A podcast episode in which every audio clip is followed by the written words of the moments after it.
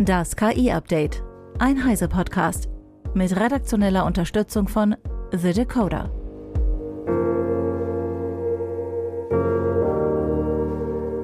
Ich bin Isabel Grünewald und dies sind heute unsere Themen. ChatGPT Copyright-Klage. Förderprogramm für Open Source KI-Projekte, kostenlose Midjourney-Alternative Ideogram und mit KI widersprechen lernen.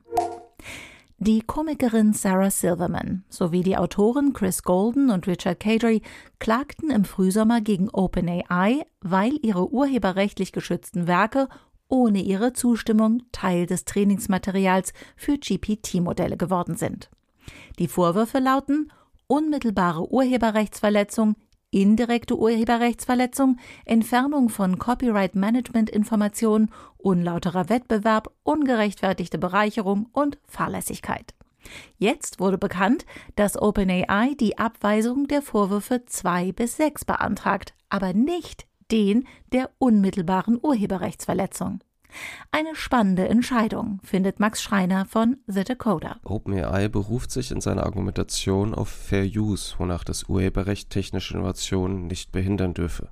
Das Unternehmen betont außerdem die Funktionsweise großer Sprachmodelle, die grundlegend neue Inhalte generieren würden, die keine spezifischen urheberrechtlich geschützten Passagen direkt aus den Trainingsdaten enthalten Große KI-Sprachmodelle seien beim Training auf große Textmengen angewiesen und nicht auf einen einzelnen spezifischen Text. OpenAI führt eine Reihe von Fällen an, in denen die Verwendung von urheberrechtlich geschütztem Material auf innovative und transformative Weise als nicht urheberrechtswidrig angesehen wurde.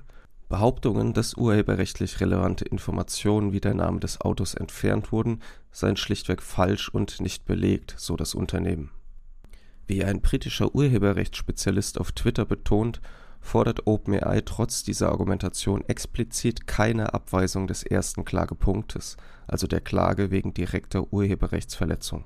Der Experte nennt diesen Schritt überraschend, vermutet aber, dass er taktischer Natur ist. Vermutlich rechne sich OpenAI Chancen auf ein Urteil aus, dass KI-Training durch Fair Use gedeckt sei das wäre groß, sagte er auf Twitter, sollte die Klage wegen direkter Urheberrechtsverletzung tatsächlich vor Gericht kommen. Er räumt OpenAI gute Chancen ein, dass die anderen Anklagepunkte wie gefordert abgewiesen werden. Damit stünde die direkte Urheberrechtsverletzung im Mittelpunkt der Verhandlung.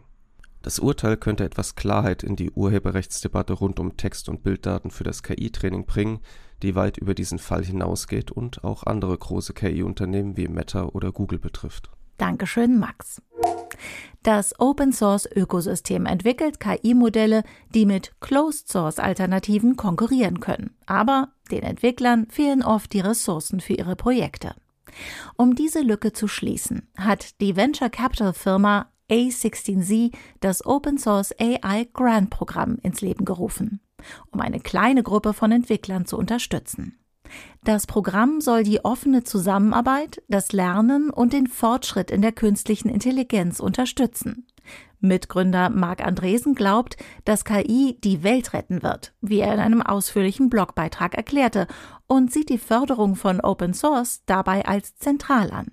Das Programm soll EntwicklerInnen unterstützen, die sich etwa auf die Feinabstimmung von LLMs unzensierte LLMs oder die Optimierung für leistungsschwächere Hardware konzentrieren. Die erste Gruppe von Zuschussempfängern wurde ebenfalls bekannt gegeben. Wie viel Geld die ersten acht Kandidatinnen erhalten, ist nicht bekannt. OpenAI wird laut The Information im nächsten Jahr die bisherigen Umsatzprognosen weit übertreffen. Laut einer internen Quelle werden für die nächsten zwölf Monate voraussichtlich mehr als eine Milliarde US-Dollar Umsatz vorausgesagt. Das liegt weit über den Schätzungen, die OpenAI zuvor Investoren gegeben hatte. Die Schätzung impliziert, dass OpenAI derzeit mehr als 80 Millionen Dollar pro Monat umsetzt. Vor der Einführung von ChatGPT prognostizierte das Unternehmen für 2021 einen Umsatz von nur 28 Millionen US-Dollar. Das Wachstum deutet darauf hin, dass Unternehmen kommerzielle Anwendungen für die konversationsbasierte KI-Technologie von OpenAI finden. App-Entwickler und Unternehmen wie Jane Street, Zoom, Stripe, Notion und nicht zuletzt Microsoft nutzen OpenAI-Technologie. Erst vor wenigen Tagen startete das Unternehmen zudem ChatGPT Enterprise, eine Unternehmensversion des Chatbots, die Datenschutz und direkte Anbindung an Unternehmenssoftware verspricht und damit in Konkurrenz zu Microsofts Angeboten tritt. Die Midjourney-Alternative Ideogram öffnet ihre Plattform für alle Interessierten. Ideogram war vor einer Woche aus dem Stealth-Modus in die Beta-Phase mit Warteliste gestartet. Seitdem haben sich mehr als 90.000 NutzerInnen registriert.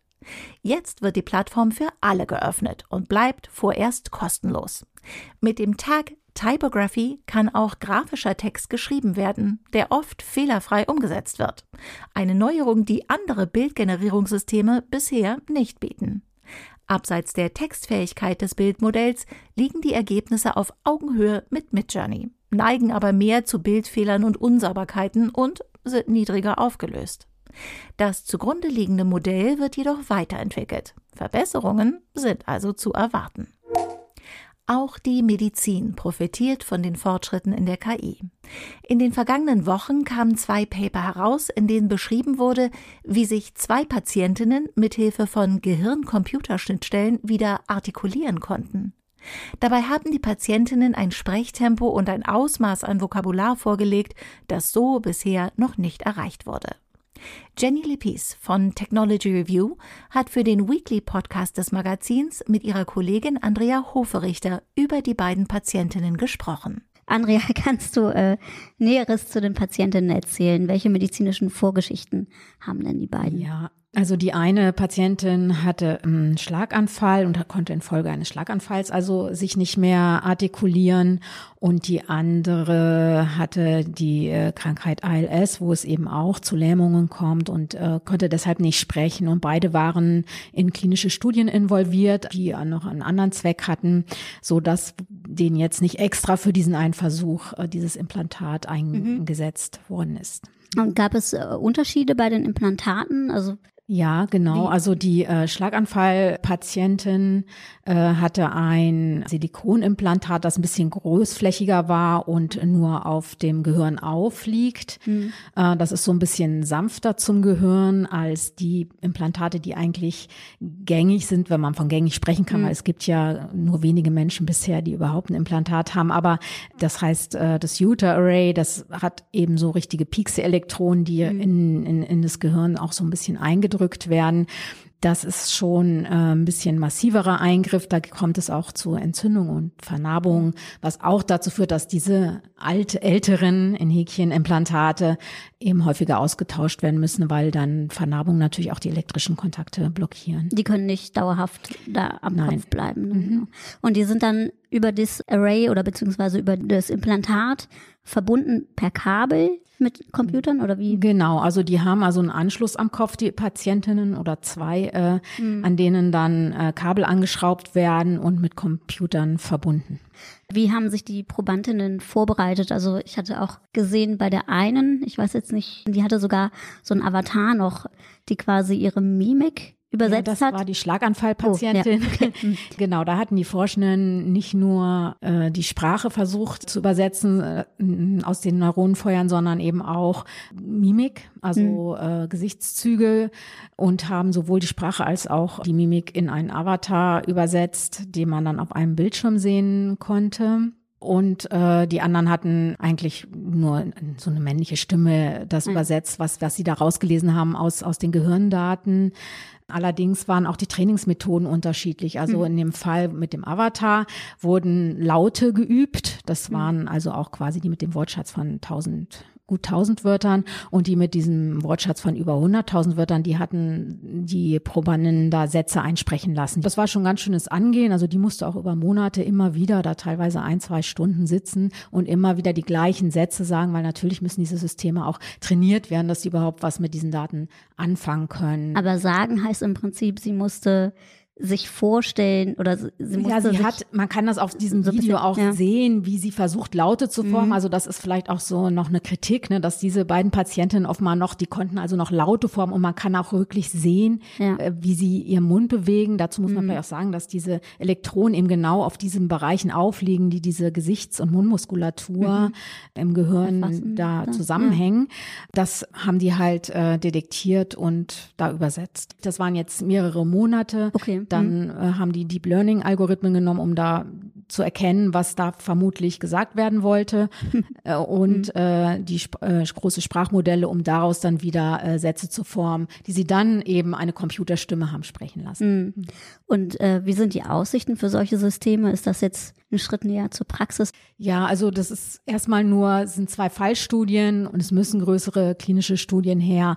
Auch, dass das immer nur mit so einem angeschraubten Kabel äh, funktioniert, das kann jetzt, äh, ist jetzt auch nicht so alltagstauglich. Also da müsste man irgendwann mal eine drahtlose äh, Kommunikation haben und es ist natürlich immer noch nach wie vor einfach ein Rieseneingriff und der Ja. muss schon irgendwie gerechtfertigt sein und das ist vielleicht dann im Wesentlichen der Fall, wenn man wirklich Menschen hat, die sich gar nicht mehr äußern können, die also auch nicht eine Tastatur bedienen können oder sonst wie irgendwie kommunizieren können.